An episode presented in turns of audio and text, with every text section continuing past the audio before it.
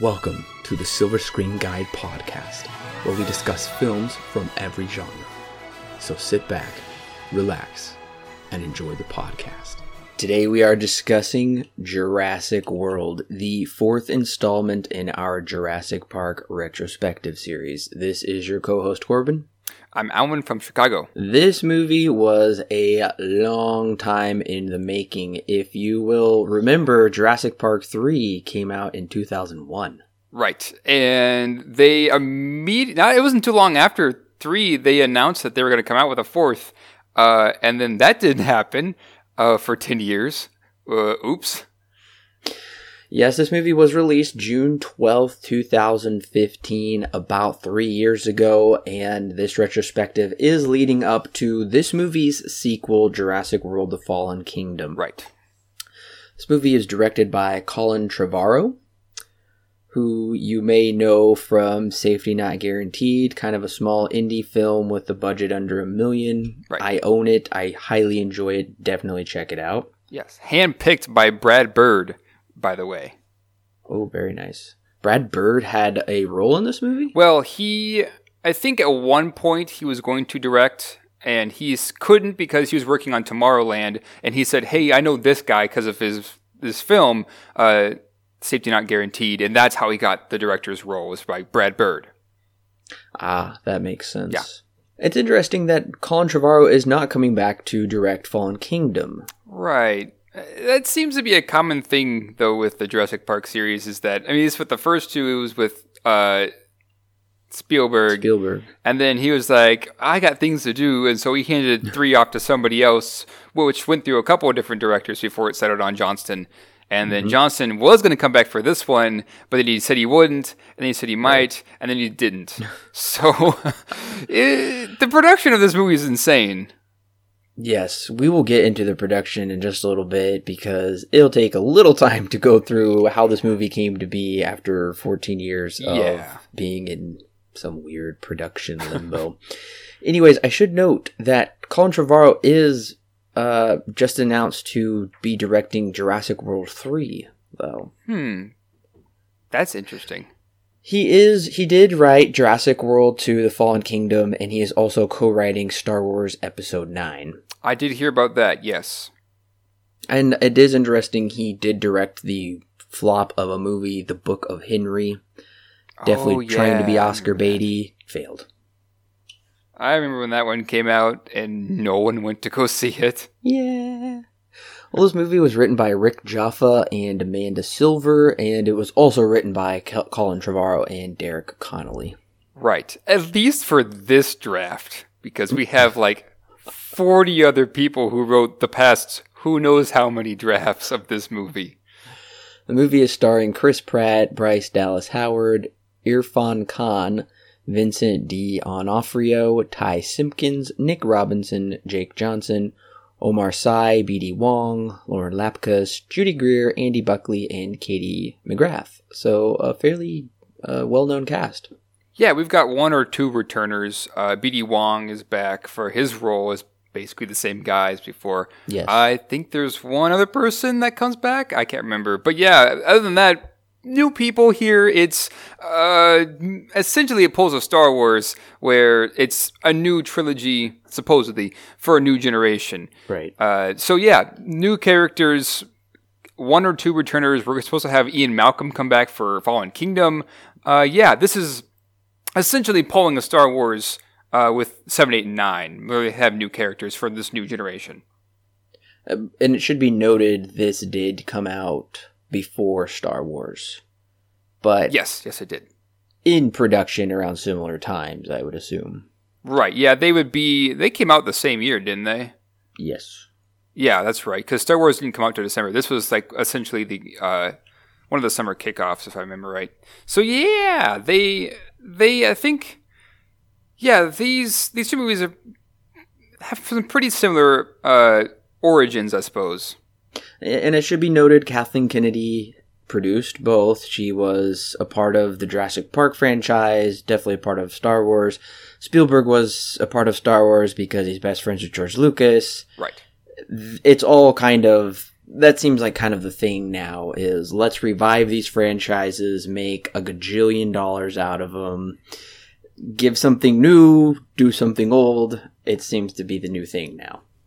Right. This Seems the to be the music was done by Michael Giancino. Now, how familiar are you with him, Alan? Pronounced, I think, uh, Giacchino. I had to Oh. look this one up too. I'm sure. Yeah. Okay, so I'm actually very familiar with Michael Giacchino's work. I really enjoy some of his earlier stuff. I really enjoy like Ratatouille, of Mhm. course. Uh, The Incredibles is another great one from him. He does he's done quite a number of Pixar stuff. He's been doing a lot of Pixar. He did Inside Out as well, which is also a good score. Uh, but he, I think he also did Rogue One, if I'm not mistaken. Yes, and then he's also done a couple of Marvel movies. I think he did Doctor Strange, if I'm not mistaken. Uh, so yeah, I'm very familiar with his work. I'm a big fan of his stuff when it's good. Um, so yeah, he's a pretty renowned composer. He might be taking over the uh, shoes of Hans Zimmer when Hans Zimmer passes or retires or whatever, because he does a lot of stuff. Maybe not as consistently well as Hans Zimmer, but he has some really good compositions. Like like I said, Ratatouille is one of my favorites from him. Uh, even Rogue One has some pretty good tracks to it, although I wouldn't call it that memorable, like a Williams score or anything. right. John Williams did not come back for this movie. Right. I, I don't know why. He was probably too busy scoring uh, epi- Star Wars Episode 7, would be my guess. Yeah, that's probably what happened. Star Wars is a bit more important for him than Jurassic Park is. So yeah. Well, he we also didn't have him back for three either. It was a different guy. Right, that is correct. Uh, now, Michael, how'd you say it? Giacchio? Giacchino. Giacchino. Michael Giacchino. Nominated for two Oscars, and he actually won the Oscar for original score for the movie Up, and like Alan mentioned, Ratatouille was also nominated for the Academy Award.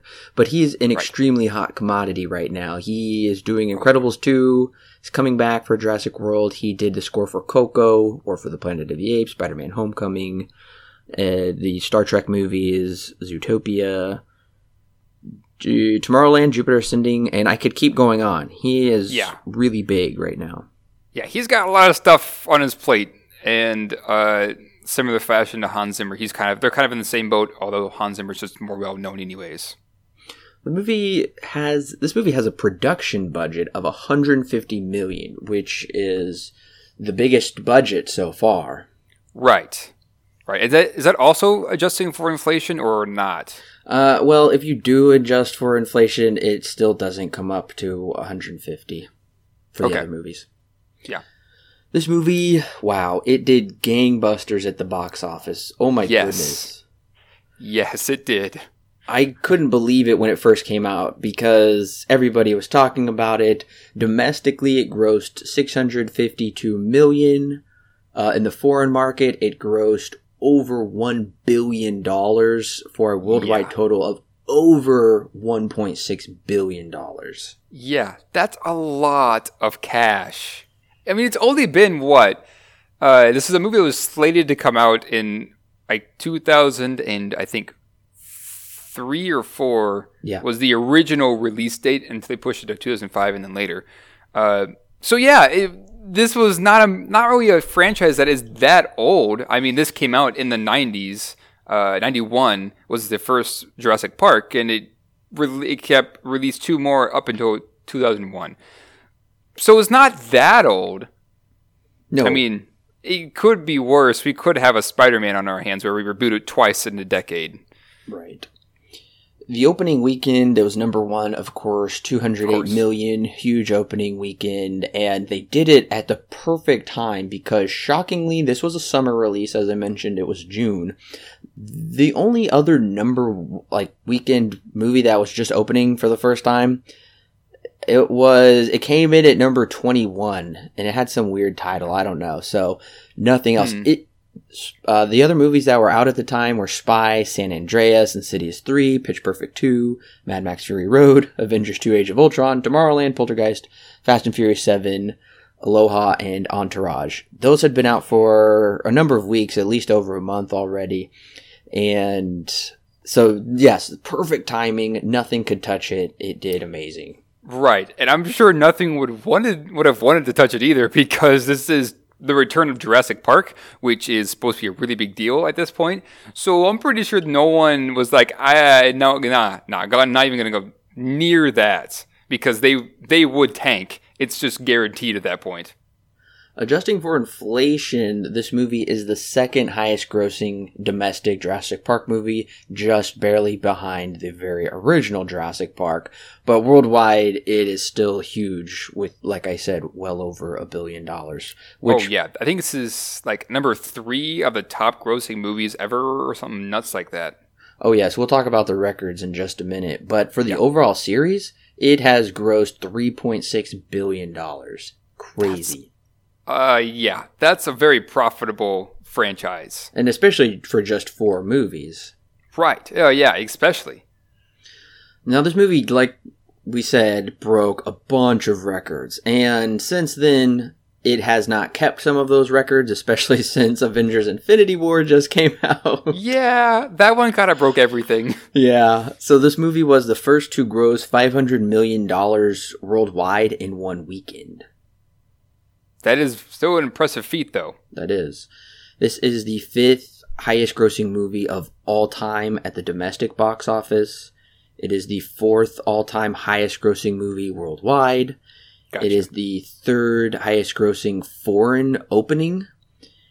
And it is still number one for opening weekends of the summer, just in general, and yeah. in the month of June.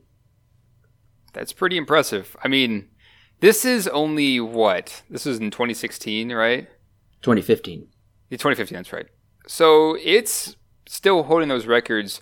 Uh, it's still pretty young. So I'm sure in the future, these are going to be blown out of the water by whatever else comes out. I can Avatar 2. That. Yeah, Avatar 2 will probably break everything just like Infinity War did. It'll hold the crown for a little bit, but every, once Avatar 2 comes out eventually, uh, it's going to be, that's going to be it.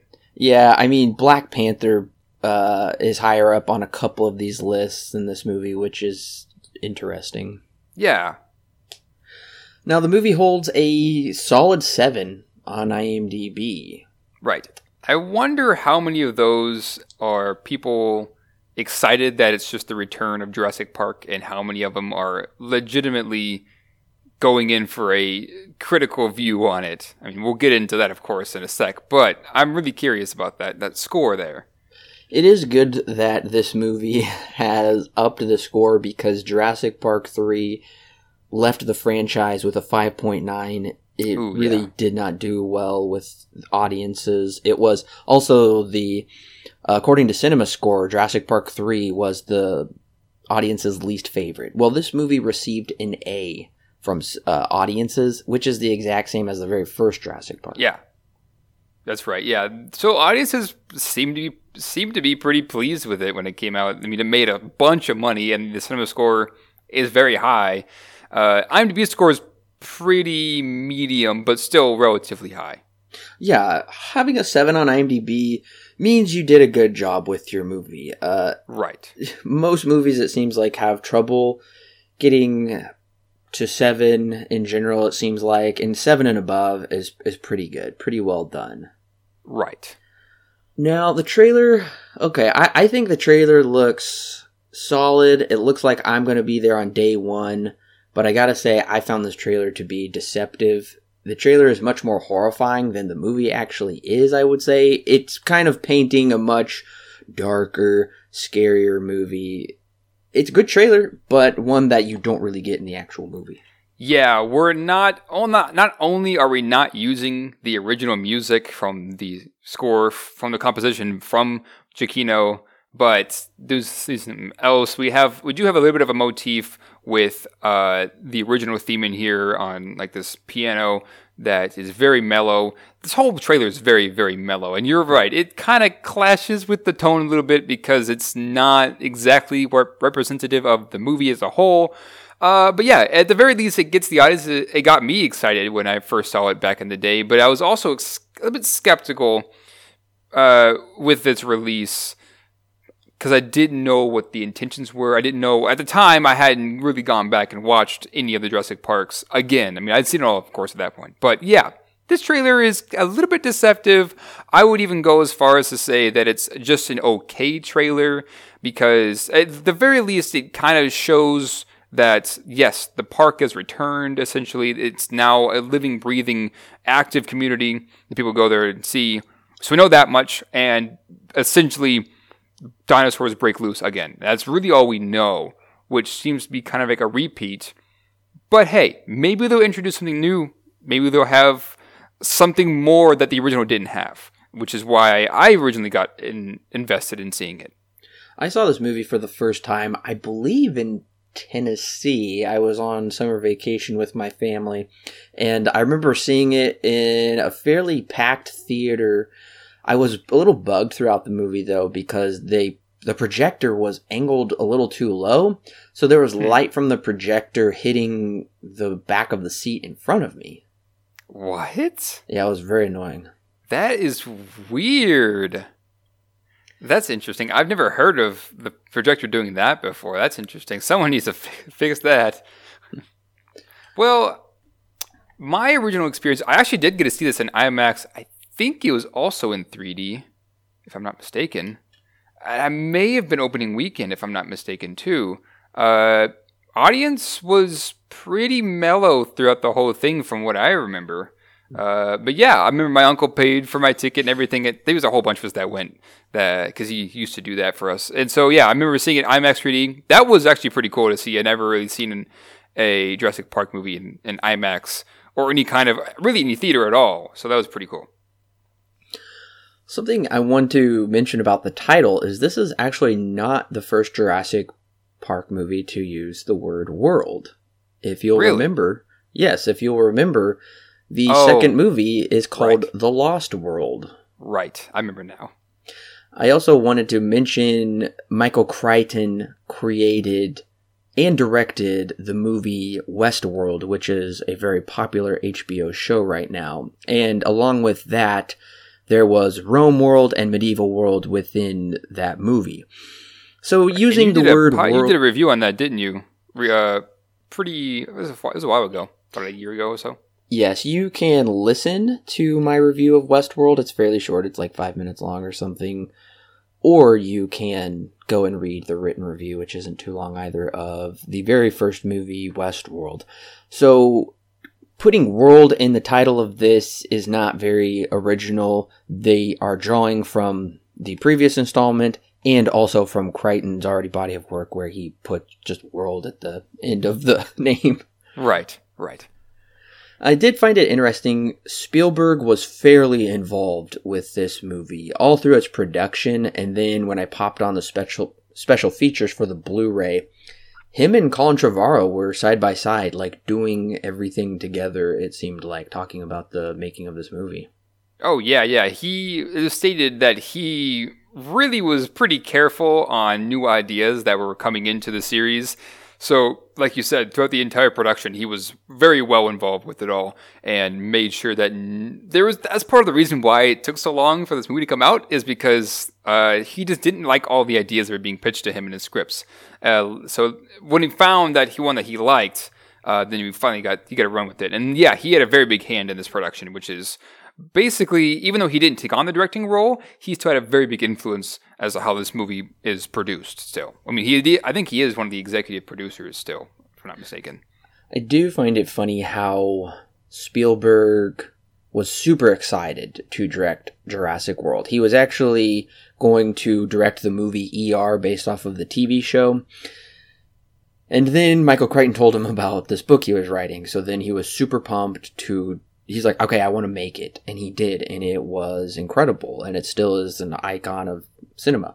Yeah. And then when he came to do the second one, he was kind of running out of steam a little bit. He was just like, okay, let's do this. And then by the third one came, he was like, I'll produce, but this movie has given me a huge headache. This franchise has. I don't want to focus on it. I want to do other stuff.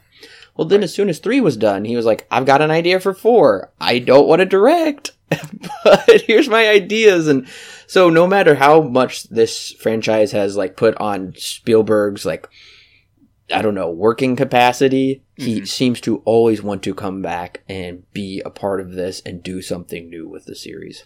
Oh yeah, and I don't blame him either because this was one of this is easily when you say uh, Steven Spielberg. I mean, this is one of the things you probably go to is uh, this or E.T. or maybe even Schindler's List. This is all Spielberg. This is has his hands all over it uh, when it comes to Jurassic Park. I mean, you can't say Jurassic Park without thinking Spielberg. So I can see why this is kind of like his baby, essentially. It was only a year after the release of Jurassic Park 3 that Spielberg said Jurassic Park 4 was coming. It would be right. the last in the series and it would ignore the events of 1 through 3. But he said it was the best story since the first one. And this was all the way back in 2002. Right. It right after 3 had just released, they I think they even said at that point that they were going to try and slate it for a 2005 release. Yes, that is correct. Yeah, uh, will, they they already had William Monahan on to do the screenwriting. Spielberg and Kathleen Kennedy would produce it, and it was slated for summer 2005. But Joe Johnston did not want to come back mm-hmm. to direct, and he did not like honestly Spielberg's ideas because he felt Spielberg's ideas were kind of going to go somewhere in a different direction. Also, it is interesting to note that Sam Neill was signed to a contract of three movies. Well, at that point, he had only appeared in two, and he said in a 2001 interview he couldn't imagine how he could come back, even though he was still slated for those three movies. Uh, also, in January 30th, 2003, it was reported that the story would involve dinosaurs migrating to the Costa Rican mainland a team of experts, including Alan Grant and yes, Jeff Goldblum was wanting to come back as Ian Malcolm. They would chart an expedition to one of InGen's offshore islands and discover the dinosaurs breeding uncontrollably. Uh, the plot would involve the characters devising a solution to restrict the spread of the dinosaurs and prevent an ecological disaster. It was also reported that the plot contained a top secret aspect. Early concept art depicted genetically engineered human dinosaur mercenaries. Yeah, that's when things got weird, and they were yeah, really. I mean, that does sound kind of interesting, though. To essentially, it's kind of calling back to uh, the first one. Now we have genetically engineered dinosaurs. We're going to introduce that into the human DNA. What will that do? That sounds kind of interesting, but yeah, at the same time, kind of crazy as well. And that seems to be a common thing between all of the rewrites is it's kind of always crazy with them all. And they there isn't really one that's always settled on until the very end that everyone seems to agree on. Right. And this seemed to be kind of the constant with all of the rewrites. They wanted to see would it be possible if dinosaurs evolved into humans or humans evolved into dinosaurs or what if we crossbred them or did something right. genetically weird I can't even imagine that being on screen. Yes, it's interesting, but in April 2003, Stan Winston confirmed his special effects studio was in the design phase for the film. And apparently Spielberg wanted, because visual effects had gone, had really improved since the first movie, he wanted to bring in some scenes from the original novel Jurassic Park and its sequel. Oh, yes, right. And also, in 2003, Keira Knightley said she was in consideration for uh, two separate roles, including a small role as a granddaughter. Yeah, and she almost got the part until they wrote her out in one of the next drafts. yes, uh, until that awkward moment when he, she is written out. And Keira Knightley would have been a very uh, big name actress to get at the time because of the Pirates of the Caribbean fame. Yeah. Yeah, I mean, she may have. Well, let's think here she may have been busy with one of the uh, Pirates of the Caribbean movies at that point, but I think she would have fit in pretty well with the Jurassic Park series if I'm if I would remember right. Oh sure, I I could definitely see her fitting in with it. Uh, apparently, Sam Neill was confirmed to reprise his character. Right. With filming set to begin in 2004 in California and Hawaii. Right. So essentially, at this point, they had a screenwriter, they had the actors, they had uh, a couple of characters. I think Ian Malcolm at one point was thinking was was going to come back. I know at least Jeff Goldblum had expressed that he wouldn't mind coming back. Laura Dern here a little bit also expressed that she wouldn't mind coming back. Uh, so yeah, we had essentially everything. We had a script, at least the first draft of a script ready to go. We had a producer. We had um, a couple other people that were just the script. The thing was ready to launch, but then it got a rewrite, and things just didn't work on from there. Yes, even Richard Attenborough's character John Hammond was rep- was going to reprise his role. That was reported in September 2003. That's right. Yeah, So- that was the other character I was thinking of. Right, so it was going to be, you know, pretty much all of the original cast with a, you know, new script for the new millennium with some new fresh faces from some popular movies. But like you said, in April 2004, script doctors were being sought to work on the film's story, which involved dinosaurs being trained by the government to carry and use weapons in battle. Now, this is when we start to get the idea of what we have in this movie. Right. Yeah. there is this idea, and I think the uh, training of the dinosaurs idea for has made its way from the original inception of the of the first draft to the final draft, where we're actually seeing it now. So that's one of those two ideas I know have kind of made its way through.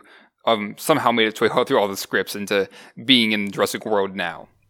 Eventually, we got a just kind of a brand new script Yeah. in general. Yeah. Uh, it would involve Isla Nublar InGen would have been taken over by the Grendel Corporation, a Swiss holding company, while creatures from the island have begun attacking people on the mainland of Central and North America. The script featured a brief return to Isla Nublar and would focus on a mercenary named Nick Harris, a new character who is sent by John Hammond to the island to retrieve a canister of dinosaur DNA that was lost during the events of the first film that idea was actually one of Spielberg's kind of first ideas while he was filming the first Jurassic Park movie. He said, okay, I'm going to leave this here for now, but I will come back to it probably in a sequel. That never happened, but I guess for number four, he thought it would. Yeah, and this wouldn't have been a bad idea either, I don't think, because uh, kind of like what Spielberg had said, he was wanting to do something that was not necessarily the same as the other three. Uh, wanted four to be on kind of its own, and so this brief return to Isla Nublar would have been, I think, a good idea if it was, of course, executed correctly through the eyes of Spielberg. I think that would have been really the only way that it would have worked. But then we got then this was this draft actually pushed the pushed the movie back to a late 2005 release, I think. Yeah, it had pushed it back a little bit when the with this new rewrite. Yes, that is true. Uh, there was a Kathleen Kennedy's husband came on to produce. That was in 2004. And it was also reported that Alex Proyas, who did iRobot, Knowing, Dark City, um, most Oh, yeah. recently, uh, the Egyptian movie about the gods. Oh yeah, the Exodus. God. Oh no no no. Uh, What's it ah, called? What is that movie Gods called? of Egypt or something? Yeah, something like that. That nobody went to see. Well, anyways, yes, the movie was expected to begin filming in March 2005 and was. Well, it, yeah, it, it got pushed back even then. And in April 2005, Win- Stan Winston confirmed the film was on hold because of repeated revisions of the film's script, none of which satisfied Spielberg, like Alan hinted Right. to earlier. And right after this, they did get. It was 2006. They said that there was another script that was in the works, and they were predicting that it'd come out in around 2008. They were wanting it to come out after Indiana Jones 4 because Spielberg would have been busy, definitely on that project. And so that was their idea originally was to get that out, uh, hopefully by 2008. Uh, and at that point, they were thinking of having. Uh, Sam, no, no, there was some back and forth between Laura Dern and Sam Neill if they would or wouldn't come back. At this point, they kind of came. There, the the consensus was always back and forth between them at this point too. So it was kind of up in the air. They were hoping that they'd have it ready by Indiana Jones four, uh, but that didn't happen. I guess technically didn't happen. And even then, after it was probably early 2009, I think Marshall and Kennedy were asked if there's still any development on the sequel. And Kennedy said, No, I don't know. You know, when Michael Crichton passed away, I sort of felt maybe that's it. Maybe that's a sign we don't mess with it. So at this point, it had been well, from 2009 to 2002, it had been about seven years trying to Right. write this script and get people involved. It is. It was a huge mess.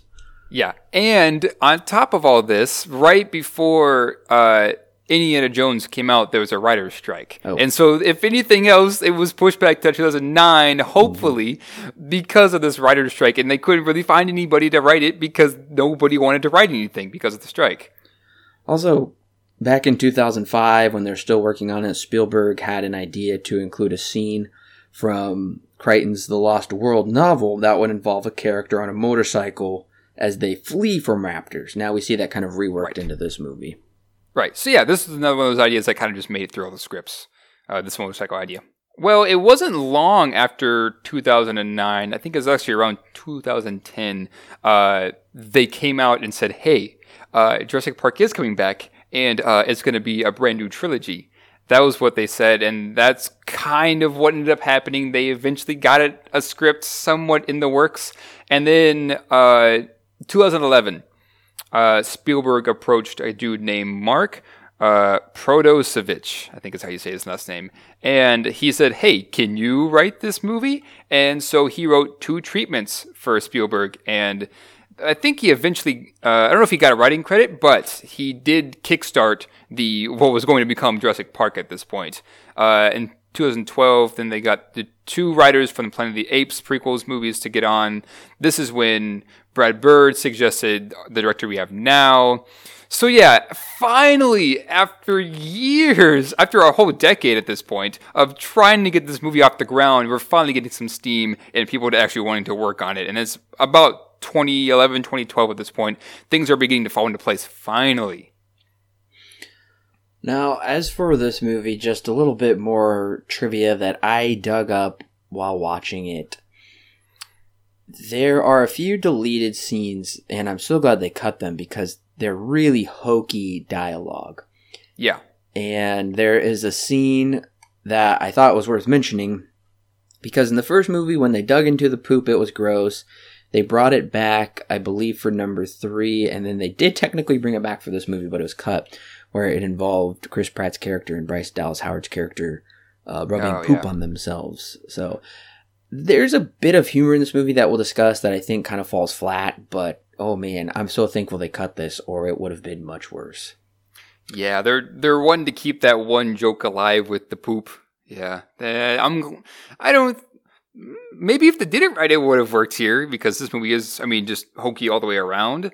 Uh, but yeah, uh, there's not really a need for that joke to be continued to return.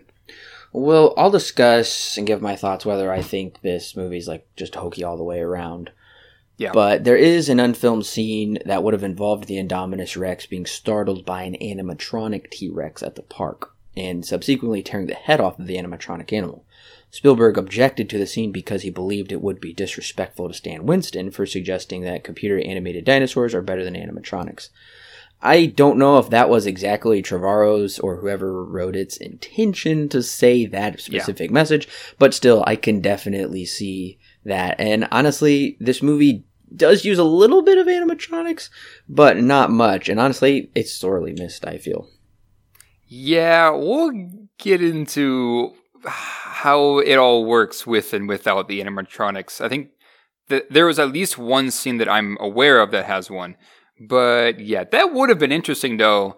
Kind of, I don't know. I can see why they didn't fly with Spielberg, how uh, it was scared by an animatronic T Rex. Yeah, I can see why Spielberg would say absolutely not to that. Well, listeners, we are about to get into spoilers with Jurassic World. If you have not seen Jurassic World and you don't want the movie spoiled for you, then go ahead and click pause right now. Go ahead and watch the movie or go ahead and listen to previous installments in the series to make sure that you're all caught up. And when you're ready, come back here and click play. Brothers Zach, played by Nick Robinson, and Gray, played by Ty Simpkins, must go away while their parents meet with divorce lawyers. Hey, that kind of rhymed. Their Aunt Claire, played by Bryce Dallas Howard, runs operations of the dinosaur attraction park Jurassic World, which is owned by Mr. Masrani, played by Irrfan Khan. Zach is mad at the world and Gray is filled with wonder. In order to keep that wow factor, the InGen genetics team has cooked up a new dinosaur called the Indominus Rex. On the other side of the island, Owen, played by Chris Pratt, and Barry, played by Omar Sy, are raptor trainers who work for the nefarious Hoskins, played by Vincent D'Onofrio, who puts to use the raptors, who wants to put to use the raptors as combat soldiers for war. Claire is asked to get the opinion of Owen about the Indominus Rex before the release of it to the public. Once at the enclosure, Owen believes the dino to have escaped, but he soon finds out the creature can mask its heat signature. The creature tricks the humans into letting it escape and begins to wreak havoc upon the park and its inhabitants. Meanwhile, Zach and Gray have ventured off into a restricted area. It isn't long before they come face to face with the Rex and barely escape. Claire, naturally worried about her nephews, won't who won't pick up the phone, tasks Owen to find her nephews. Once the four reunite and find safety, they come to realize Masrani has died trying to fight the Rex and InGen has taken over command of the park. Hoskins, now in charge, forms a plan to use the raptors to track and kill the Rex. The only problem is the Rex is part raptor and turns the raptors against the humans. Claire, with the know-how of Nephew Gray, runs to the T-Rex paddock to set it free and let the king of the dinos battle it out once and for all. But the T-Rex is about to lose when the last remaining raptor teams up with the Rex along with the sea creature Mosasaurus to take down the Indominus Rex. In the process, Hoskins is killed by a raptor, and Wu, who is reprised by BD Wong, gets away from the secret gets away with the secret dino plans. After the battle is over, Gray and Zach are reunited with their parents, and Owen and Claire start their new relationship. Roaming free on the island, the T Rex unleashes his kingly roar while overlooking the island as credits roll. Okay, so I guess reading that plot that I wrote can make the movie sound kind of hokey. yeah, that's kind of what I meant when I said that there's pretty hokey elements in this movie. Uh, th- but plot, okay, but hokiness aside, the plot of this, I think, is a pretty inventive plot, kind of. I mean, at moments it is. And I really like the fact that, um, we are skipping the po- we're skipping the point where the ethics of should we build this park and you know raise these animals. We're skipping this because we've kind of already gone over that anyways in the first one, and we're getting right into the thick of it. This is already a thing. In fact, not only that, but audiences are kind of starting to become desensitized to all the dinosaurs because of how often they've seen them. And these are there are moments where I'm just like, that makes a lot of sense. There's a lot of commentary here between uh, the big companies and the consumers, and a lot of money talk there's a lot of that kind of stuff in this. And so that's one thing I tended to really enjoy uh, is the fact that we have this a lot of this talk of um, okay, well, no. The fact that one of the first things that Bryce Dallas Howard does when we see her is say that they don't really care to see a T Rex anymore. Uh, they've seen them, so we want to give some. We want to give the audience something new, something scary that they haven't seen before. And in one scene with, I think it's uh, Chris Pratt's character, uh, he even says she even says that well, I think he mentions that uh, is it good to scare him or not? And she goes, absolutely. Oh no, no, that's for the CEO. So yeah, interesting stuff here. Yes, this does have very much a commentary on movies in general, where it almost seems like some of the older like older visual effects don't cut it anymore. What can we do now with CGI? Because yeah, we've already seen that stuff before. So now it makes sense to create through the power of computers and whatnot, some new creatures, something much more frightening, something much bigger. So that's that's definitely a big commentary talking to the audience because the audience wants something much bigger and better. Just regular old things will not do it, will not cut it anymore, and that's why. Right. And I think that's no more evident than the opening shot of this movie, which is the two the, the eggs cracking with the raptors inside of it. Once the egg, once they puncture the egg and their claws grab the outside, it's clear that they're CGI. But like you said, it's kind of going to show that okay, well now what can we do with CGI at this point? I mean, it's become really advanced, and if you've seen any of the Planet of the Apes movies, especially the last two, the CGI is gotten to a point where it becomes hard to know what is and isn't real. although I'll state in this one, and I'll talk about this more in detail later, I can see where there is CGI used here versus Planet of the Apes, which is a bit different. I do agree. I believe the CGI of this movie is, when compared to previous installments, fairly well done, I guess, because clearly this is decades later. But yeah, yeah, honestly, I can tell everything is CGI, and that I'm I'm really frustrated because that was the wonder of Jurassic Park is these were like real things people were interacting with. Clearly, they weren't real dinosaurs, but nevertheless, right. there are still these tangible dinosaurs that looked amazing thanks to the effects of Stan Winston. And we don't right. get that here. They're, everybody's just interacting with CGI creatures, except for maybe one or two scenes that I'm like, oh, well, that is obviously an animatronic. So there's a big difference you can tell in this movie. Oh, yeah. Yeah, and I gotta agree, it's a bit of a frustration that the CGI in this, although I can't say it's bad, because I don't think it is, it still looks like CGI. And that's kind of one of the things that hasn't really been fixed since the first one is that the first one did it almost perfectly because we get to see not as much as the dinosaurs as you would think, but whenever they are shown, sometimes yes, you can tell it's CGI, but they've it's done in such a way where it's it, it doesn't pull you out of the moment because of how subtle the dinosaurs are used in that. In this one, it's completely different because dinosaurs are used so often in this movie that you begin to know, well, of course, that's CGI because there's no way that can be real because it's used so often. Whereas in the original, yeah, you maybe you knew that it was fake, but it, it gave off the impression that it was real. And Spielberg being Spielberg, he gave off an even bigger reaction to the audience of how they of that of them knowing that yeah, I can believe this. I kind of don't feel the same way with this one anymore.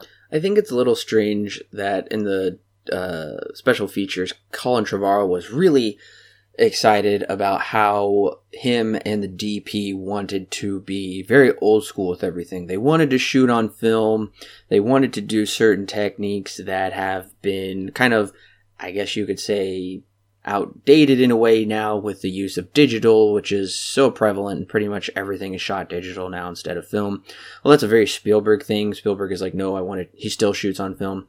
So that makes sense why uh, they would do that. But I, I do find that a little strange that um, they were going to shoot on film, but they still wanted to be so CGI heavy. Hmm, I don't know. Yeah, I wonder if I wonder if these old school tricks, especially here, uh, if it's just a marketing thing to say, oh, we're trying to do something original like the original one did. Because, yeah, you're right, CGI heavy, uh, sure, probably shot an IMAX film for the IMAX theaters. But it's so 21st century in terms of not only just what it was filmed on, but also the editing choices and uh, some of the shot composition. It feels very new and maybe little, I don't. That's what I'm saying. It doesn't make complete sense with that quote that they're gonna try and do all the things that Spielberg would want to do. Uh, sounds like a marketing trick. I, I got a I got a little issue with the way Jurassic World like nonchalantly the title flashes on the screen and then it's gone. Yeah. It's just like, oh, it's not a big deal. Yeah, it's Jurassic World. Like, it's just so sandwiched in there with the rest of the credits. I don't know. Right. I, it's a little nitpick for me. I, I just stood out to me that way. Right. Also, yeah. Yeah. Also, I guess this is a Christmas movie, sort of. Is it? well, oh, I guess you're right because the opening does have them saying "Merry," having a Christmas, uh, family Christmas or whatever. I found it to be very strange. Clearly, it is winter, but that doesn't mean it needs to be in December. Nevertheless, we get "Have Yourself a Merry Little Christmas" song playing over for right. them going away, and I was like, "Wait, why would they do this?" Yeah, maybe I'm guessing because it's kind of representative of the family, anyways. The mom and dad we find out later are going to get in divorce, and so usually winter can be expressed through death uh, or decay or something like that because of everything's white, everything's kind of a monochrome color, everything is already kind of dead you, because of the season change. Maybe that was the reason why is for more of a subtle hint that this family is kind of going through a rough patch right now, uh, possibly to the point where the parents are going to get divorced. maybe that was the decision why, although I don't, yeah, I kind of agree with you. It is an odd choice to begin in winter. I did really like the shot of the bird's foot slamming down in the snow. Yes. And it was Yeah, that a- was funny. I did, that got a laugh out of me.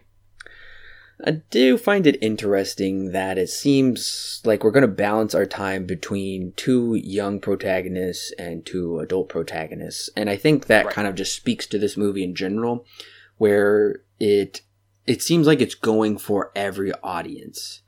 Oh, yeah. Male, yeah, female, to get young, everybody old, in here yeah. as possible. hmm I'll say this. Uh,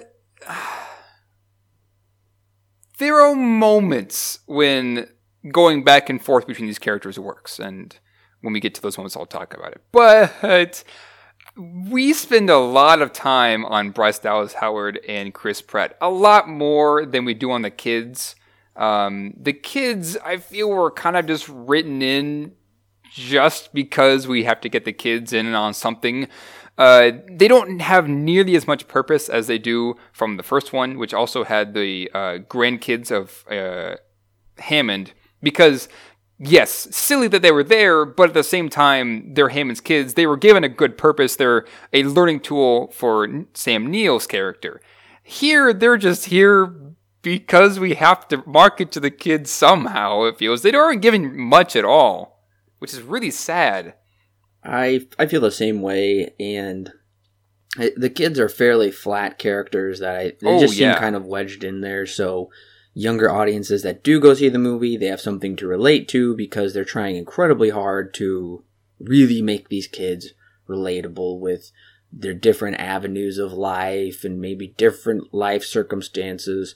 It's a little too much for me, and I was really worried that Ty Simpkins' uh, character Gray was going to just annoy the crap out of me in this movie, and I, thankfully he doesn't. I believe more so in the beginning he is a little annoying, but not to the point of it being too Yeah. much.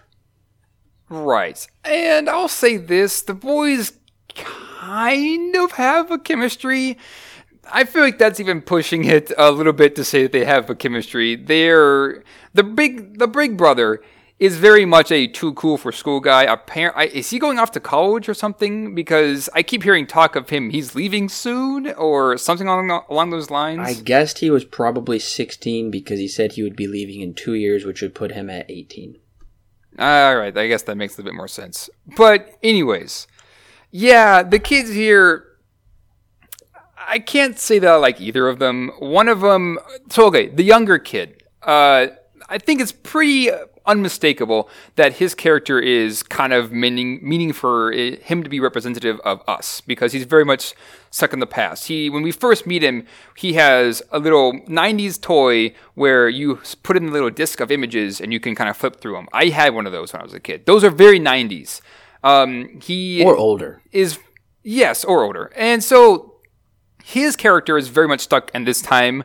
Uh, he knows a lot about dinosaurs. We come to find out. Uh, he kind of his dream to go here to Jurassic to the park. So yeah, he's very much stuck.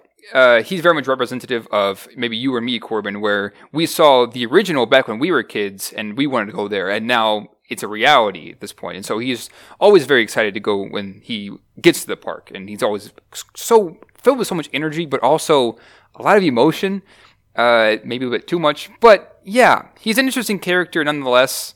Um, I just wish, like you said, that these characters had more to them because they're really flat. There's they're like bare bones. These are kids' characters. Kids will get into these. Can we agree there's some really awkward scenes with the older brother when he is just constantly staring at females? And like I said, that's I mean that's true to real life, clearly. But do we need that many scenes where he is just staring at females, they laugh at him, he's trying to talk with them, and some are just super awkward? Uh, yeah, absolutely. There, he comes off as very much as a creep. He's kind of okay. Even in the opening with him and his girlfriend, it's kind of just hokey, anyways, because she's like, "I love you. You call me every day." I don't know how she got there because they kind of don't live around other people, anyways. Uh, yeah. Him and girls are weird throughout this entire movie. Um, he kind of just likes to stare, and even his brother calls about it and says, "Why don't you just go talk to him?" You know, it it's, it's kind of silly. Uh, maybe a little bit more than real life, in my opinion. But yeah, weird all all the way around.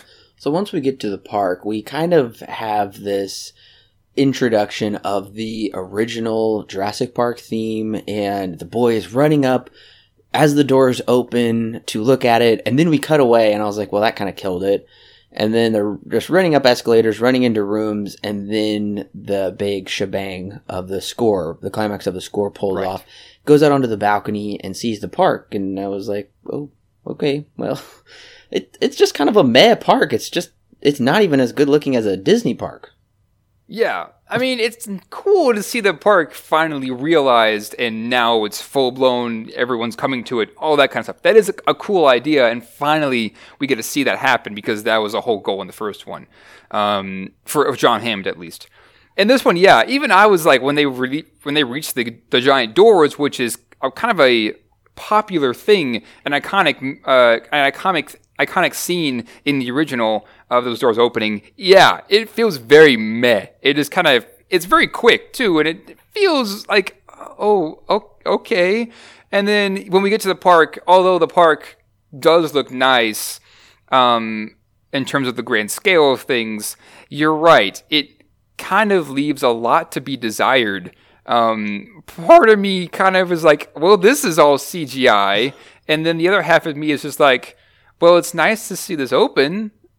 Yeah, it, it doesn't fulfill completely, which I think becomes a running issue I have with this movie. I didn't even think about the park being CGI, but nevertheless, I think the big get for this movie is that it is Jurassic Park realized. This is Hammond's Yes. vision come to life. This is what we didn't get to see in the first one. We've never got to see before. So it is really cool to see this theme park. And I think they do a really good job of showing off different attractions that do seem very theme park esque. So I think the movie does a good job with that. And you'll also notice throughout the park there is a number of references and callbacks to the other ones. There's the Hammond Creation Lab. You actually see a Spinosaurus skeleton towards the end of the movie. Oh, yeah. I think twice we see it. Yeah. Uh, I think one time, yeah, in this opening, and another time, the T Rex comes in and knocks it over. Yes. Kind of a spit to uh, the third one. Oh yeah. So you do notice a number. You see um, a mosquito trapped in amber or whatever that stuff was. Big replicas of that. So there's lots of callbacks to the original. Except apparently, apparently, if you wear a Jurassic Park T-shirt, that is in poor taste, and you might be fired for it. How did he get that?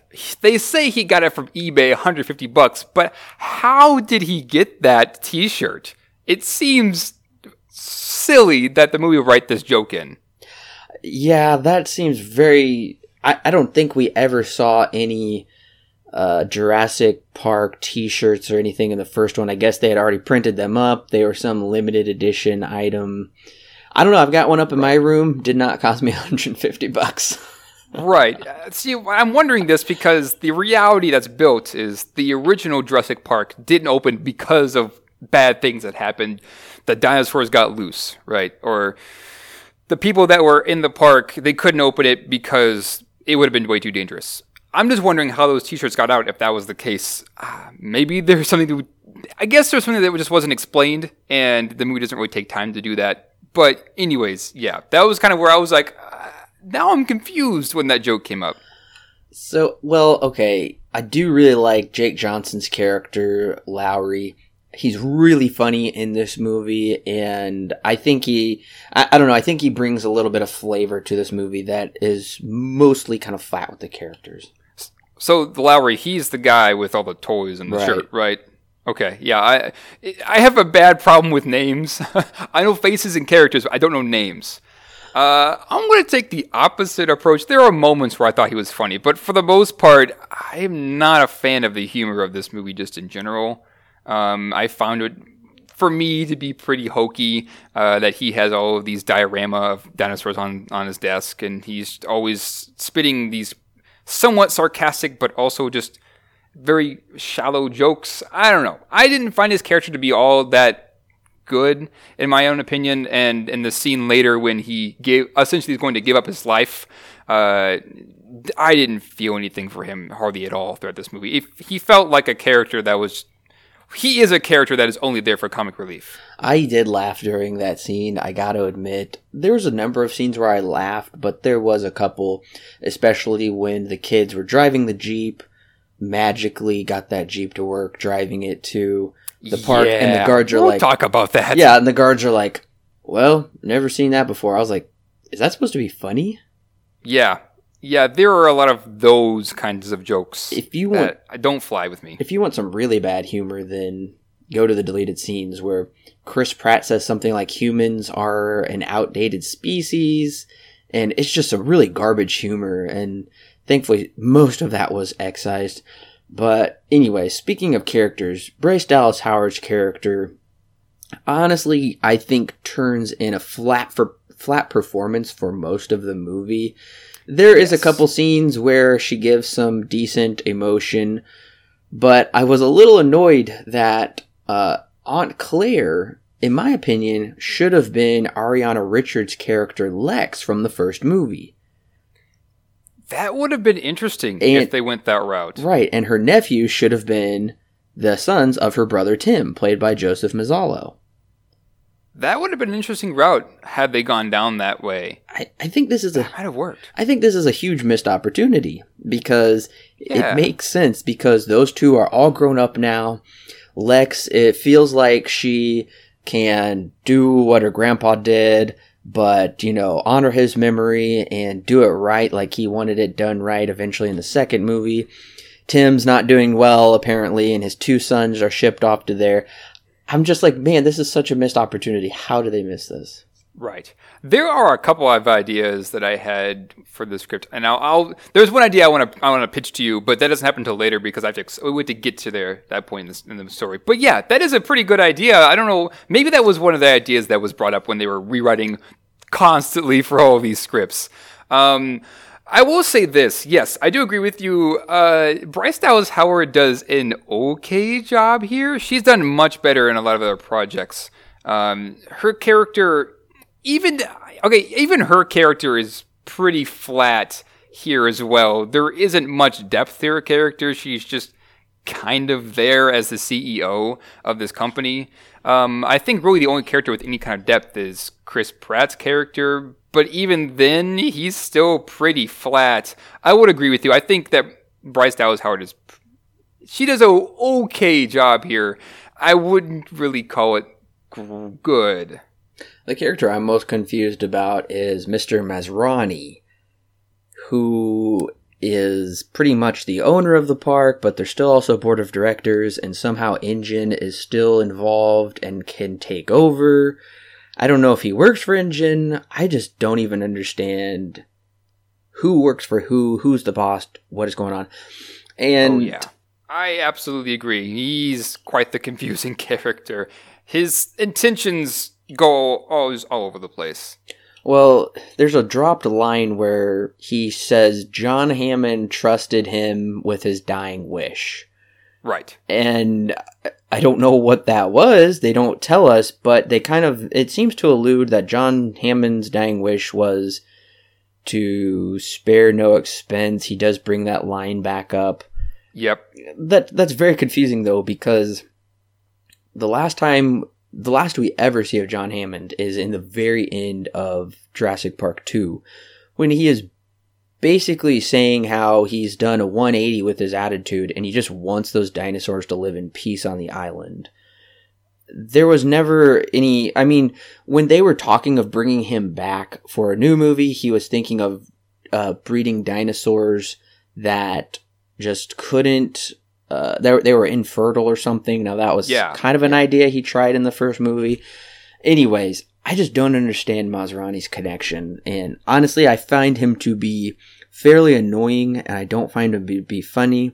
He has some really garbage philosophy where he says the key to life is to accept you're never in control. I'm like, haha, that's some silly wink and nod to the dinosaurs are going to take over or whatever. Right. Weird character. Yeah. Oh, yeah. He is I think he's one of the more all over the place characters in this because, on one hand, if I remember right, and from what I understand, it sounds like John Hammond told him to essentially open the park at all costs if you can. Um, I don't know why he would do that. Um, we find out, I mean, really the only thing we ever see is from the first two is he tried in the first one and had a site B for the second one for them to try out. Trial is a, essentially is a trial period and seeing what would happen if we bred dinosaurs. So with this one, it makes no sense that John Hammond would say open the park with this man who we've not only never met, but even he is just his character is just all over the place. He feels really sketchy because I don't know if his intentions are good or if they are bad. It, it seems like it's very much in the middle, and it's hard for me to trust his character because of how in the middle he is. Even then, I don't see. Even he seems to be plagued by this idea of money, which is a constant theme in this entire movie. Is getting more money. What can we do to bring in more money for this park? What will audiences pay to see? he seems to be in this idea of money, and that is not John Hammond's original idea. And I understand, yes, that this company now is kind of beginning to spit in the face of John Hammond because all they are about is money, not for the enjoyment of others, which is very much the opposite of whatever Hammond wanted wanted Jurassic Park to be. So yeah, and then we have this helicopter side plot that he is learning to get his helicopter license, but that goes absolutely nowhere except that it kills him later yeah. Because we need him to die.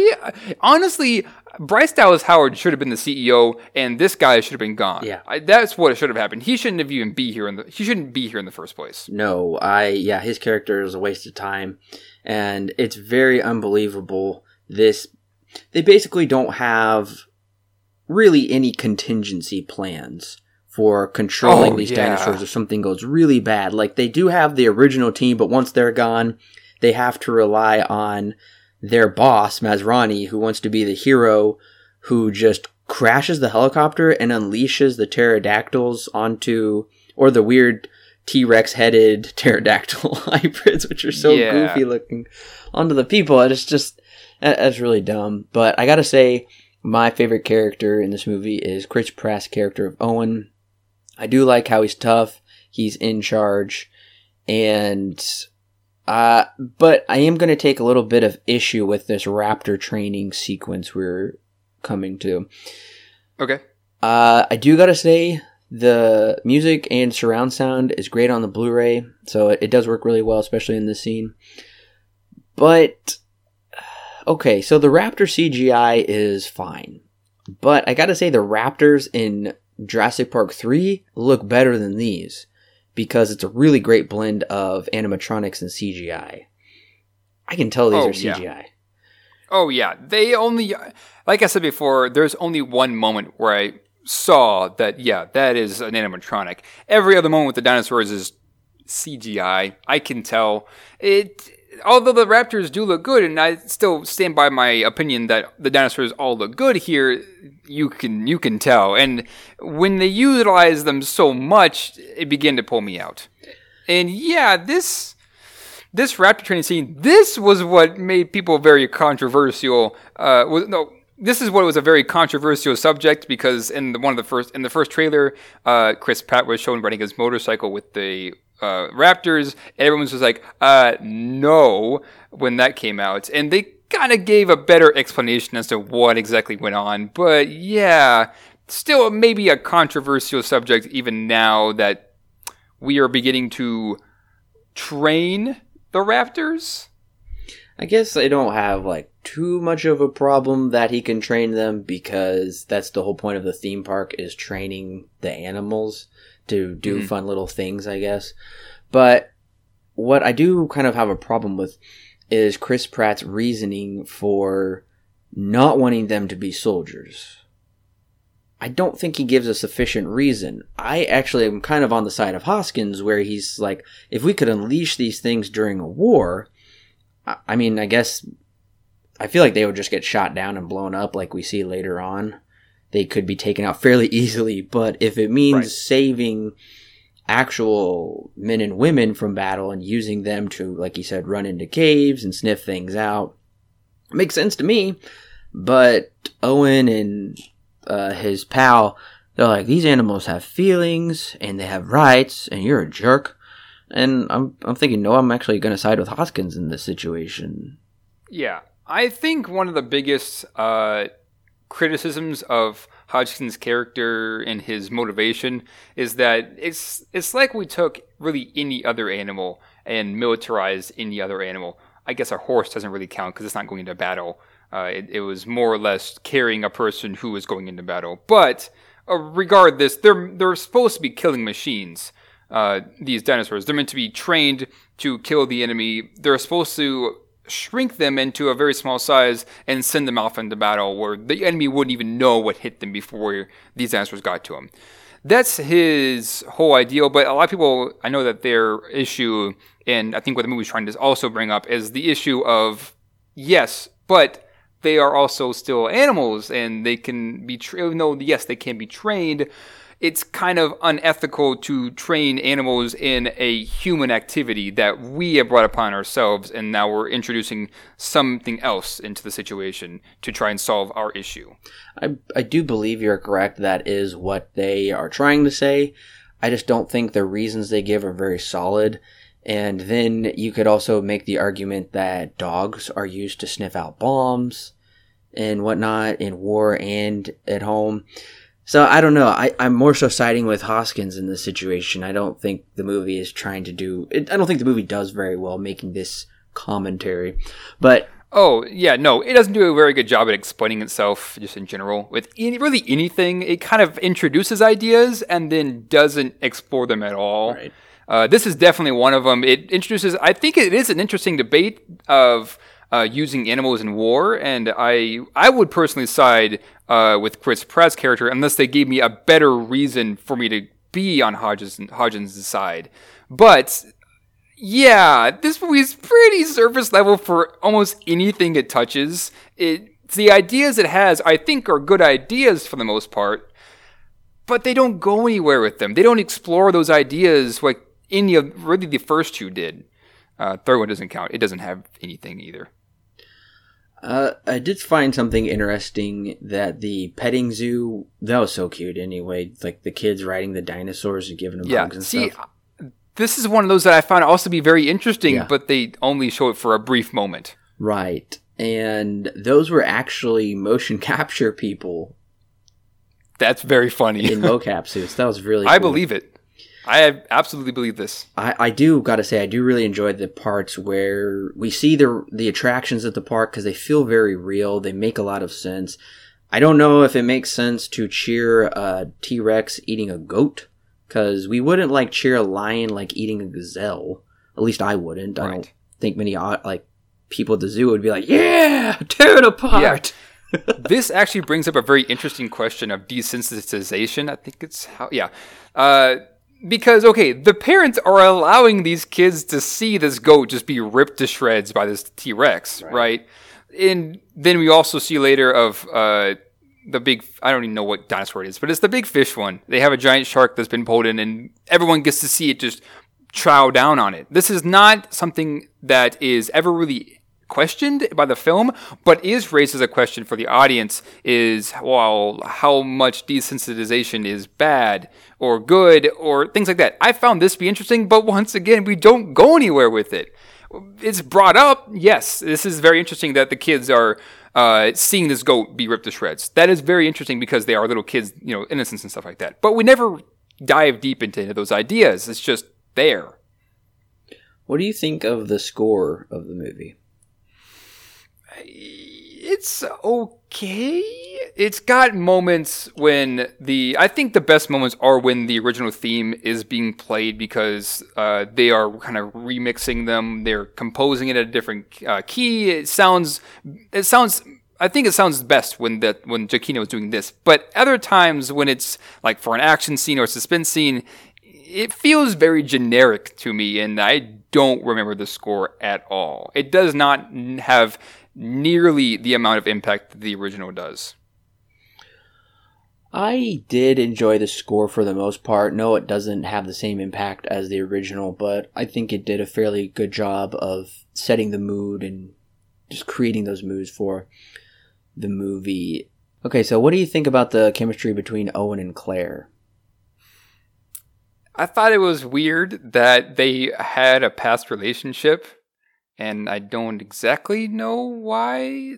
Well, I guess I can stretch and say that it probably I guess I can say that it would also be a contrast to the mother and father because they had a relationship and then they kind of broke up and then later they kind of come back together a little bit whereas the mother and father are getting into a divorce. I guess I can see that parallel, but other than that I really don't see much of a reason for them to have a this kind of a chemistry where there's a hurt there or there's a past between them because it only serves for humor in some character, but not very much. It's fine. They have pretty good chemistry, but in terms of the depth of their relationship, it's pretty shallow. I think that just goes for all of the chemistries. I guess the siblings have a little bit of a chemistry, especially later on the movie when they come closer together. I don't really care about this whole side plot of their parents getting divorced. Oh, it's so stupid. It cuts back to it too often, and I feel like it's referenced too often. I also think oh, it's yeah. kind of dumb how this movie makes this enclosure for the Indominus Rex so thick with foliage they cannot see it with the naked eye. Right. Um, so the first part of the divorce being a thing, yeah, this should have been cut. There's no reason for this to be here, except maybe because they want to relate to the kids of the audience. I can see that, but they don't go anywhere with it. It's just brought up like everything else in this movie. The, okay, so the Indominus Rex. Uh, yes, I can see why this could be a potential criticism. I think what they were going for, which comes up a bit later, is they were trying to make this kind of an environment more realistic to what it would live in, and they want to make sure that it's contained because they don't know what exactly they're, they're going to do with it.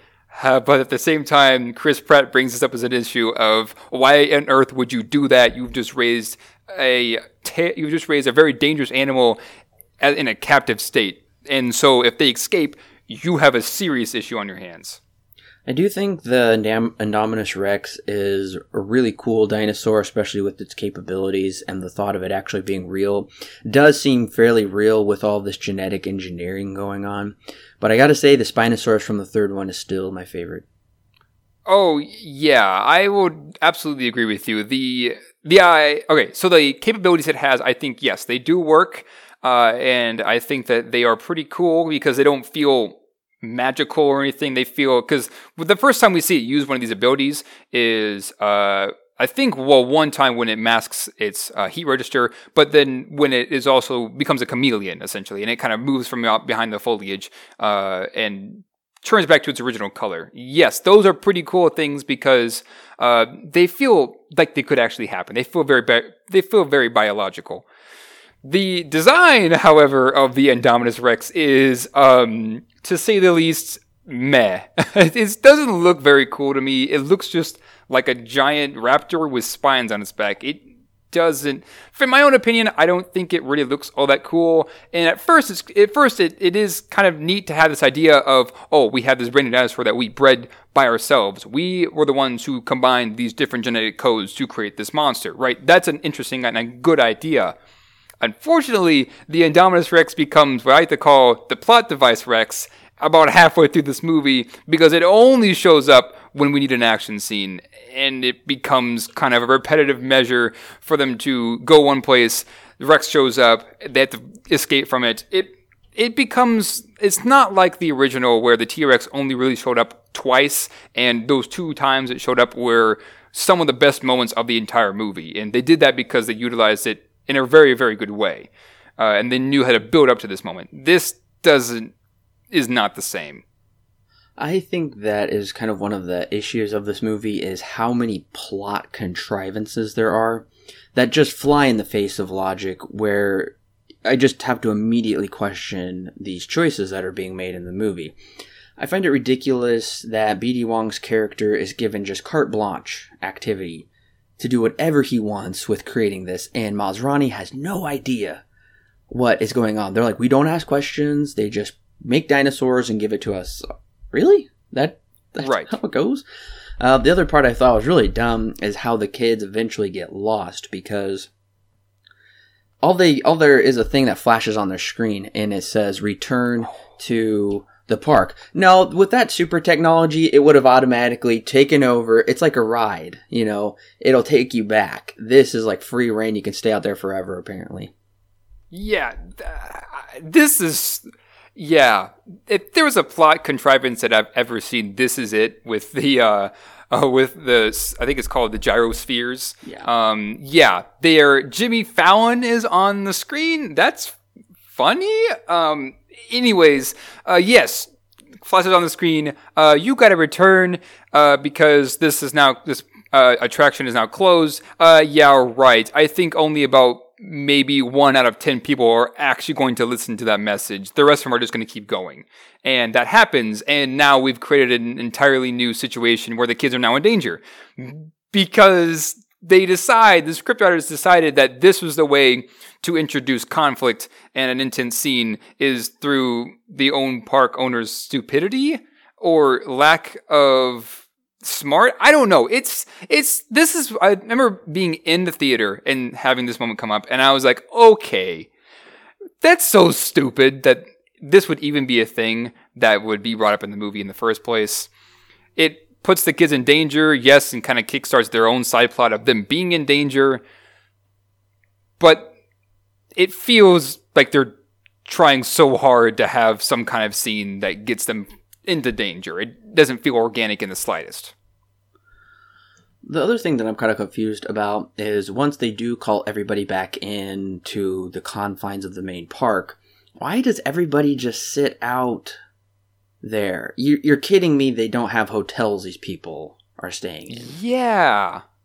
Not only do they not have hotels, but they have no evacuation plan, like at all. In fact, even uh, Hodg- Hodgkin's character calls them out and says, "You have no way to get these kids off the island. You, I, there are cruises coming now, but even then, they don't have any way of getting them off island. If something like this were a, a T-Rex, a very dangerous dinosaur, were to escape, they have no way of saving the people on the island. That is plain stupidity. I don't know how they can ask me for me to. I don't know how this movie can ask me to believe that this is real when they're pulling stunts like this. This is where I begin to have serious issues, not just with the way that the characters are set up or the company is set up, but plot wise, things are so contrived that it feels like, how am I supposed to believe this?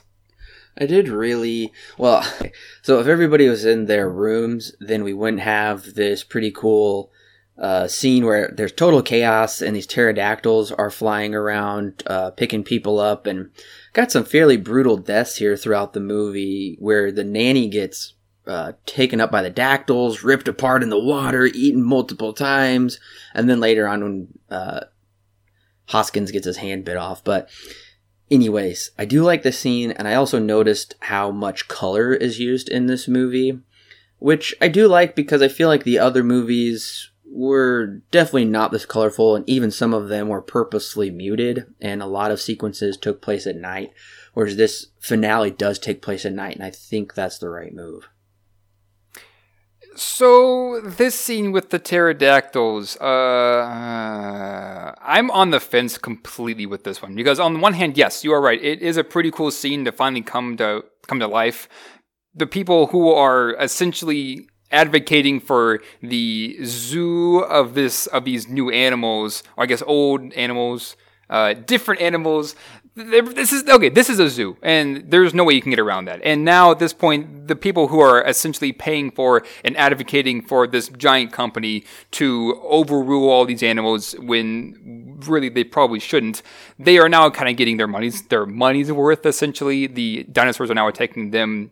Kind of ironic although a cool scene and does have a few things to say, this scene with the nanny I found to be almost it's just so silly and just doesn't fit because okay, I think the movie is trying to have us believe that the nanny was just kind of a dumb character and she was just always constantly on the tail of these two kids and kind of very strict in her rules stuff like that. And so when she's picked off, we're supposed to clap and cheer and say, "Yes, finally she's gone." But never once did I ever get the fact that she was overbearing more than just trying to do her job and so when she's picked off and she's flown around and all this stuff happens with this insane, insane scene that's just so extended, it feels like, okay, can we just, can we just move on to the next thing? Because I didn't need to see this. I mean, yeah, it is cool, don't get me wrong, but I need a reason for something to be cool, not just cool because they can do it with this kind of technology. I would have loved to have her character developed more, and so that way, when this moment does happen, it feels very satisfying. But this is not satisfying to me. This is this is just cuz. Yeah, I found it to be shockingly gratuitously violent with how much she is just ripped around. I'm not saying bloody or gory, but she, right. we do spend a significant amount of time just watching her be thrown around and trying to be eaten by multiple creatures. I it, eh, that's that's where this movie kind of likes to branch into multiple genres where sometimes it's funny, sometimes it's horror, sometimes it's action, sometimes it's a thriller, sometimes it's a mystery. It's a lot of different right. things. But I did also find it a little funny during the sequence where they just take okay, I loved it when Chris Pratt kisses Bryce Dallas Howard. After like shooting, you know, like she's shooting and they're shooting and then he just kisses her and uh, mm-hmm. I do love the way the kids look up to Chris Pratt's character. I, I really enjoyed that. But also, it was kind of funny because they take this sentimental moment to kind of, she's like, Oh, I've missed you guys, and we got to go do this and this. Well, there's still chaos going around them, and people are running, but it's like, now nah, you, you take your time. You are now immune to being attacked yeah, it is kind of a cool. Uh, no, I'll take it back. It is interesting that yeah, Chris Pratt essentially be kind of, I guess, becomes the father figure, but not really because they don't spend any time together that would make him seem like he becomes their father. In any ways, uh, yeah. Finally, at this moment, the kids meet up with the adults. Finally, now you know they're safe. I guess. Getting to this moment, though, it it just feels contrived that the kids have to jump off the waterfall. The kids find their way and they find the old building where the T-Rex used to be and they make sure, they make sure that you know this is the old building instead of being subtle about it. Then they jumpstart a Jeep because they learned how to do it with their grandpa's old car. Like, okay. I understand the reason for having homages and callbacks and using different elements of the original in the new ones. I understand that you not only want to satisfy the audience, but at the same time respect what had come before you. That I understand. But when you make it so obvious as to what this is instead of being subtle about it, that almost ruins the rewatchability of this movie because I know now because you showed it to me that this is the ending scene of the original instead of letting me find out by myself that what this building is and seeing that banner on the ground without cutting to a close up i would have been able to figure it out myself and say okay that's cool Instead, it makes it a point to make sure that I know that this is the original, that this is the ending to the original. It, a lot of the homages in this movie don't work because they're so pointed and so forward in saying, make sure you don't miss this, by the way. It makes it hard to rewatch in my mind. Well, I I don't I don't think I'm going to let that like ruin the rewatchability for me. Mostly what I factor in with rewatchability is how much fun am I having with this movie?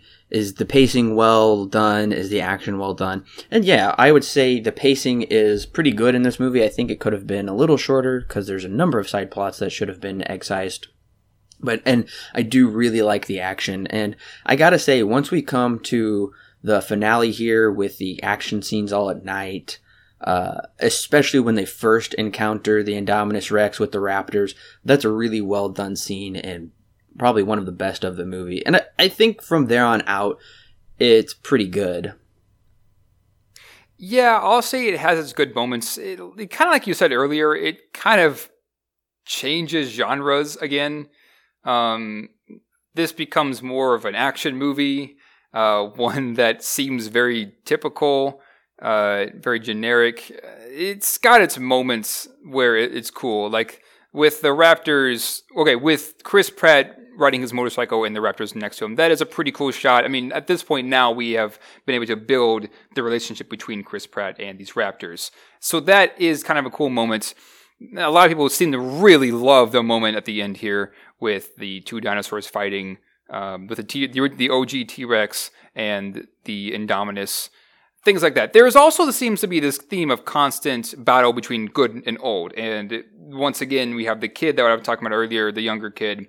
Uh, he's stuck in the past versus him in this new reality. Um, we also have, yes, the very end, the Indominus versus the OT Rex.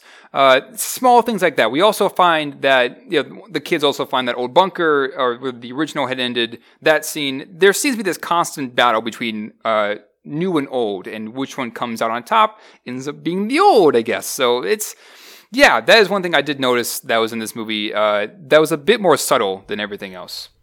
Kind of. Well, I do like the twist that this Indominus Rex is part raptor and he, he, is able to turn the raptors against them.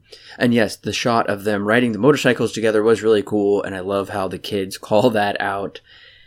And uh, Chris Pratt felt very much like Arnold Schwarzenegger's character in Predator here to me. And I was like, you know what? Yeah. I think I would like to see you lead the new Predator movie. I think you do well at it. He might. Uh, he, I guess he's more associated with uh, comedy than he is uh, an action drama. But I think that if done right, it might work. Predator is super hokey, though. Oh no, you're absolutely right. Well, I gotta say, and then here we kind of have some more horror elements while still mixing in comedy because the kid is like, "Is everybody dead?" And the aunt is like, uh, "No, no, they're fine." And he's like, "Don't lie to him." And she's like, "It's okay to lie when someone's scared." And uh, I do really like the expression Chris Pratt gives when he sees his raptor get blown up. It's a look of pain, but he knows at the same time that it's necessary. It had to happen. So I feel there is a perfect balance of adventure, horror, and action that are really being channeled right here, which Spielberg achieved in the first movie. So I would say this is where it all kind of culminates, and it, it really does a good job with that. Yeah, I can agree with that. Uh, for half of it, I'll say. There is, yeah, they do have a pretty good balance of going between all of these genres. Although I feel, I'm beginning to feel some whiplash because we're switching genres compl- uh, all the time, where it becomes them sitting in the car and more of a drama, I guess. Later, a suspense, and then to an action movie. It kind of like this whirlwind of dramas, like just kind of keeps going around um, in that sense. I mean, it's not that bad, but it is a criticism that I have to give. Okay, so here's where I get confused Hoskins, like I said, I had no idea who Hoskins was working for, but we come to find right. out he is working with uh, BD Wong, with Dr. Wu. I don't feel like this was well set up in the movie at all. I am like, what? They're together? Yeah. There was, I think, a passing line where this may have been mentioned, but yeah, never outright stated that these two were ever working together. Uh, I often begin to wonder why, as I, in my notes, I called him Tan Guy because he always wore a, t- a tan shirt. Um, I always begin to wonder why was he even hired in the first place? Because all he seems to want to do is militarize these dinosaurs, and he's very annoying because he keeps wanting to push that idea on other people, everyone he meets. And when he finally gets his wish uh, granted, he becomes even more overbearing in my own mind. It's his he's very a very interesting character. Um, I don't know if he completely works because he just feels like a bad guy for bad guys' sakes. Uh, although they do kind of give him a better reason for being a bad guy, but yeah, never once was it ever stated that I remember that these two were ever working together. And so in that final scene, it's just like, uh, this is new. So I got to know your thoughts on this battle between the T Rex, the spine, or no, the T Rex, the Indominus Rex, and then we will ultimately get the Raptor mixed in with it as well. Yeah. I know you weren't a big fan of the T Rex uh, versus Spinosaurus in Jurassic Park 3. Right. So, I yeah, I wasn't a fan of that. Uh, you could go back and listen to it. The re- my reasons why, but this one I feel is a little bit more satisfying. Uh, for the most part, it is pretty cool to see the T Rex come in. Uh, the old T Rex that was, that was from the original, and the screenwriters even came out and said, "Yes, this is the original T Rex." Uh, there are scars and everything on it that they said that's Rye. Anyways, so yes, uh, this fight, a lot of people love it. And I'm on the fence of, yeah, it's okay. Uh, it is fun, don't get me wrong, and I'm, it's, it is fun to watch and very engaging because you get to see the T Rex come back and take out the Indominus Rex. However, and it is, oh, I do want to mention this. It is kind of nice, and I, one of my favorite parts of this, one of my favorite parts of this whole fight is that the T Rex and the Raptor are now working together, whereas in the first one they were against each other and they're fighting a new kind of evil. Once again, we get that old versus new.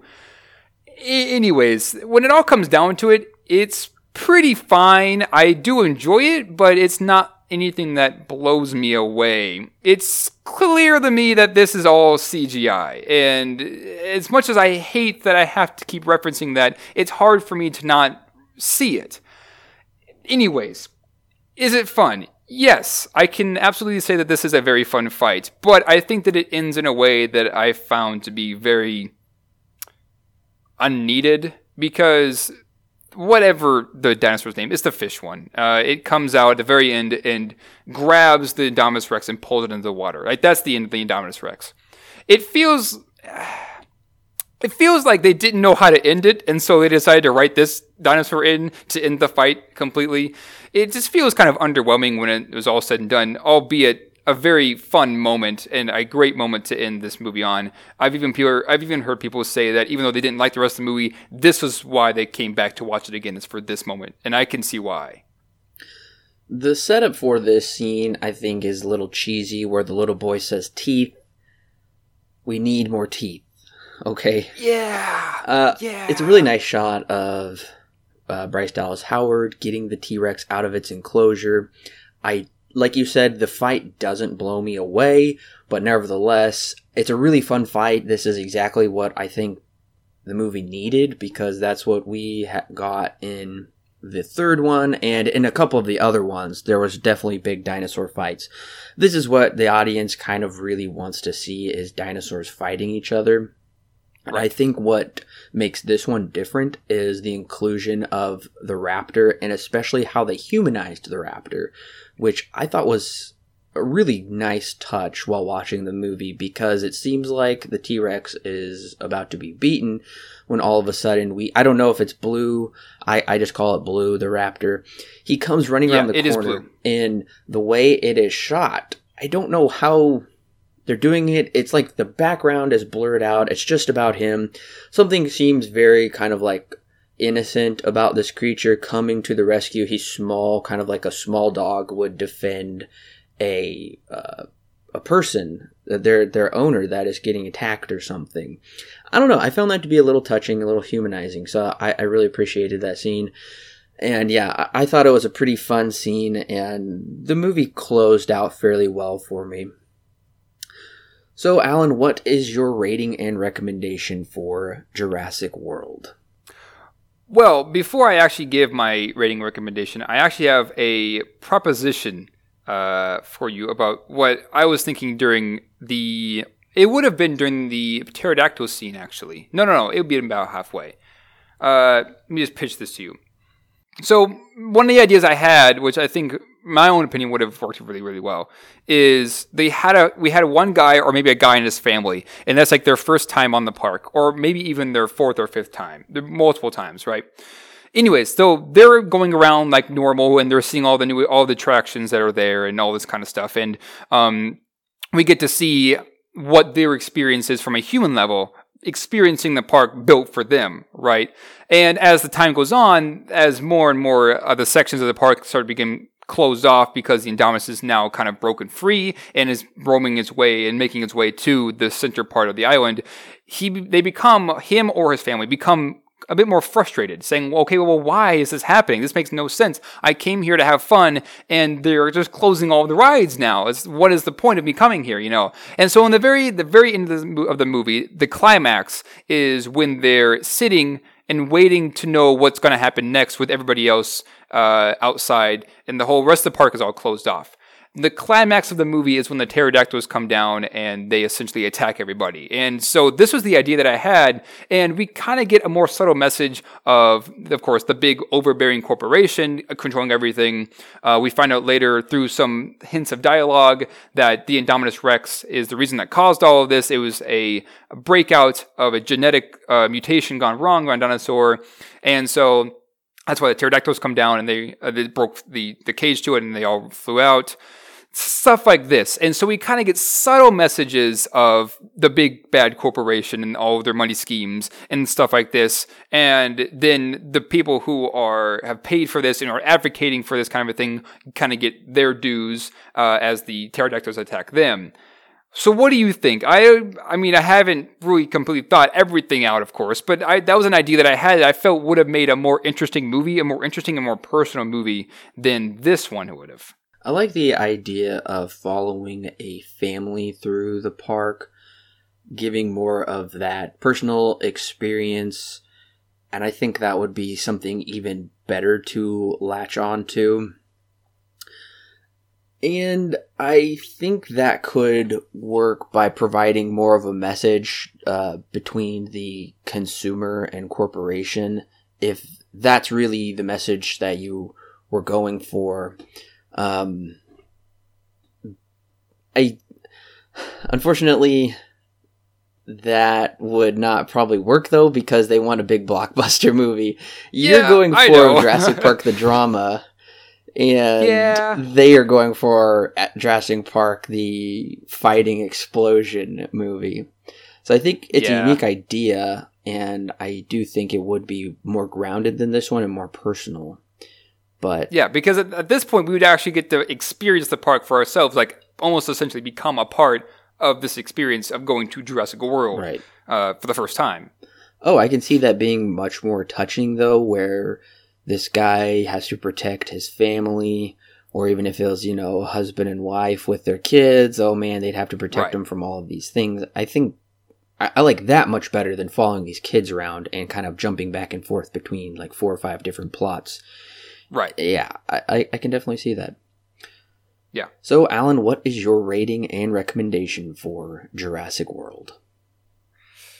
Okay, so I'm going to start off with the things I like. There are a lot of things that I think work very, very well. That being the overbearing company, they've now gone the route that John Hammond would have never liked because money. Money's there. Bryce Dallas Howard is saying constantly in, this opening, oh, we get the Indominus Rex? Well, that gives us more money because the more new attractions we have every two years, the more people are going to want to come back. Right? That's just basic business. Unfortunately, well, that uh, that and small other ideas like the Raptors being controlled by Chris Pratt, uh, the kids, not necessarily the kids, but things like that. You know, the the consumers now being having to pay for what they are advocating for. Small ideas like this, I think, work very, very well. Unfortunately, there are so many ideas in this movie that this movie does not know how to juggle or flesh them out that it becomes overbearing. This movie has a lot of ideas that I think could work as their own standalone movie, like uh, with the tan guy wanting to militarize the uh, Raptors, and Chris Pratt's character saying, "No, we need to uh, train them, it just be and develop a relationship with them." I think that would be a good movie for that idea alone to work. Unfortunately, it has a lot of ideas. It wants to do everything and doesn't know how to do everything. And so when it's all said and done, and the park's design, and the holograms, and making it seem more like a fantasy than a reality, I, I begin to find it hard to get into Jurassic World because this doesn't feel plausible to me. It does, this park doesn't feel like, oh, I could just walk in and have this experience versus the original where I definitely had that experience where I felt as if this is a reality because even though I knew it was clearly fantasy, it made it, it explained it in a way that I felt, okay, now I see the scientific side of, plaza- of possibly being something that could happen. And I can believe that. This movie tries, but doesn't give me an explanation. On top of all that, we have weak characters and a pretty complex plot, and never a moment where they ever feel emotionally invested in anything. So it's all said and done. Yes, it has its moments where it's cool. The ending scene of this almost brings it back. But when it's all said and done, I left this movie empty. In every subsequent viewing that I've seen, I've left it empty because it never gives me anything to think about and chew on without moving on to the next topic. So it's fine. It's better than three. I'll give it that. It's better than three. I think it's about on the same level as two, maybe. It has more ideas than two, but doesn't explain it more than two does. So, five out of ten. Mild not recommend. If you like big blockbusters, you'll probably like this one. I, if you're a big fan of Jurassic Park, you may be on the fence. I'm gonna say not for me. It's not for me. Wow, I gotta say, I'm a little surprised actually. I think really, I think we were both coming at it from two different perspectives. I think you were wanting something maybe a little deeper because that's what the first one had. It was mixing realism with fantasy, something that could be very real. And then from there, it was just all mindless action with two and three. Whereas I think this one is kind of attempting to do a little bit of realism with genetics, but mostly all of that realism is out the window, and this movie is just pure fantasy, pretty much, and fiction. And, and I'm totally okay with that. I didn't come to this movie really expecting anything else. I just came to this movie wanting a, you know, a fun adventure where they're running away from dinosaurs. They have to stop the dinosaurs. You get what I'm saying, X, Y, and Z. And I feel like that's what I got with this movie. That's exactly what I wanted. I really wasn't expecting any too big of themes. If they would have put too much commentary in this movie and it would have been too overbearing, then personally for me, that would have turned me off because I think we need movies where it doesn't need to be too contemplative. It just needs to be some fun summer blockbuster escape. So, and I gotta say, Jurassic World has a bit for everyone. Something for kids, something for teens, and something for adults. It takes what worked in the original trilogy and it combines it into one action filled adventure. Does this movie really do anything new? Not really. But it has more of a story and better characters than 2 and 3. The CGI is fairly well done, but the lack of animatronics is sorely missed. Yes, there are a number of plot contrivances, and the evenality of the tone could be worked on, plus enhancing the CGI. Nevertheless, Jurassic World is a welcome sequel to the original and the second best installment in the franchise. I'm giving Jurassic World 7 stars out of 10 with a high recommend. Oh my, yeah, we were very on the opposite end of this one. we were pretty much on the opposite end of this one. That's funny. I expected us to be a little closer meeting in the middle, but I gotta right. say, it does make sense. I think why we both came out the way we did with our ratings. Right. Right. And I think though I think I would have agreed with you more had they gone strictly fantasy and not really tried to tease these little ideas of things that they like ideas like the ethics ideas or something like that. So if they would have done that, I probably would have agreed with you 100% on this. But since they do that, I feel teased. And I'm just like, I want more. Give me more, you know. That's just how I like my movies. I had my expectations fairly tempered because the first one, I think, is just a super. Superb! I think the first one is a superb, phenomenal film, but then after oh, that, oh, yeah. we just get kind of a meh movie, and then after that, we just get a really poor sequel that has some good action, but is bad. And like you said, this this one is far better than three, and I believe it's even better than two. Now, if you are coming into Jurassic Park for the first time and you're like watching it with your family, I still stick with go with number two because, like I said, number two is a really great way to introduce your kids and family to Jurassic Park. I think this one harkens back a little more to the original, trying to be a little more with these horror elements and some more intense scenes. And for the most part, it it does away with some of the hokiness that was in number three because number three was terribly hokey with some of those characters. I don't think the movie is fully there, but I do got to give uh, props to Colin Trevorrow. I mean, this is pretty much his first uh, big budget movie. He did a really well done job, I would say. Yeah. So Corbin, what would are we wanting to do ratings now and see where we stand with all of them? Yeah, sure. I can give you my ranking right now. Okay. I would go with one, four, two, and three. Definitely one is the first. Uh, I'm gonna say so I think mine is going to go one, two, four, three, but one and but two and four almost interchangeable. Uh, I'm gonna actually no, I take it back. Yeah, one, two, four, three is my order. Uh, now that I think about it, I don't. I think two has ideas and explores them, but is more on the fantasy side, which I did enjoy, although albeit not that great of a movie, anyways. Yeah, and clearly we both had issues with this movie. We both talked about it. Yeah. I'm really hoping this next movie. It's been three years, so I'm hoping the issues we had with this will be cleared up. I have not seen very much footage. From what I've seen, it looks to be a bigger extravaganza. It looks, some of it looks to be very confusing. And I don't know. I'll just leave it at that for now. Yeah, there has only been one trailer, so that's really all we know so far. Maybe two, maybe two trailers. I can't remember. I've only seen one though. Well, anyway, listeners, thank you for coming along with us on this Jurassic Park adventure. We will be back next month with Jurassic World The Fallen Kingdom, and that will be out not too long after the movie is released, so we're really looking forward to bringing you that review. We also have many great reviews coming in the meantime. We are working on getting the schedule public, so that way it will be very easily accessible for you to see what movies we have coming up. Make sure to give this podcast a like, make sure to share it with your friends, and uh, we want to hear your thoughts about this movie as well. What do you think worked? Whose side are you on, Team Allen or Team Corbin for this movie? Uh, give us your ranking as well. I want to know what your ranking is of the Jurassic Park movies.